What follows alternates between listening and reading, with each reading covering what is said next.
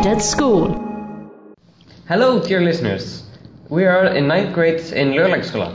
We watched the movie Eat, Sleep, Die, and we're going to tell you what we thought about it. Our names are Alexander. Kara. Gudrun. And Selma. Uh, I didn't really enjoy the movie because it was so long and boring, and um, yeah, I didn't really like it. Yeah, it has some, you know, dramatic parts, but in most of the film it was, you know, pretty much. Yeah, it had many qualities, the movie, but it was just, it should have been like five minutes. It should have been a short Yeah. film because it was just two hours of nothing ever happening and just the same thing happening over and over. And it was just, it should have been a much shorter film. There wasn't nothing in particular that affected me in any way except it just made me feel a bit sad the whole movie because it just it, this girl was just you saw how it, how she was just so poor and she was in such like pain emotionally but she didn't really know that she was in pain she just went on with her life and but- Yeah, the Yeah. movie was a little bit sad just the whole time.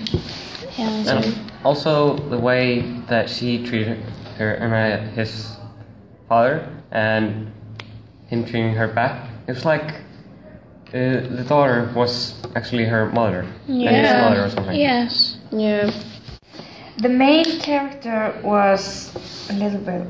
She was. Her life was so sad. She was a little bit weird, I thought. Yeah. Yeah. I thought. But she was she was just fun to talk to and all that, but she was a little bit weird. Well, I guess it's because of her father and how she was brought up. Because I mean, her clothes were really strange, but it, the, her clothes were just like how her character was. It was basically her character, but in clothes. It, Yeah. It was like um, when she was in a party with her, her friends and stuff. She had a great time. She was really entertaining and stuff. But when she was alone uh, in the Tivoli, she was just really sad and lonely. Yeah. So, what do you guys notice most about the movie?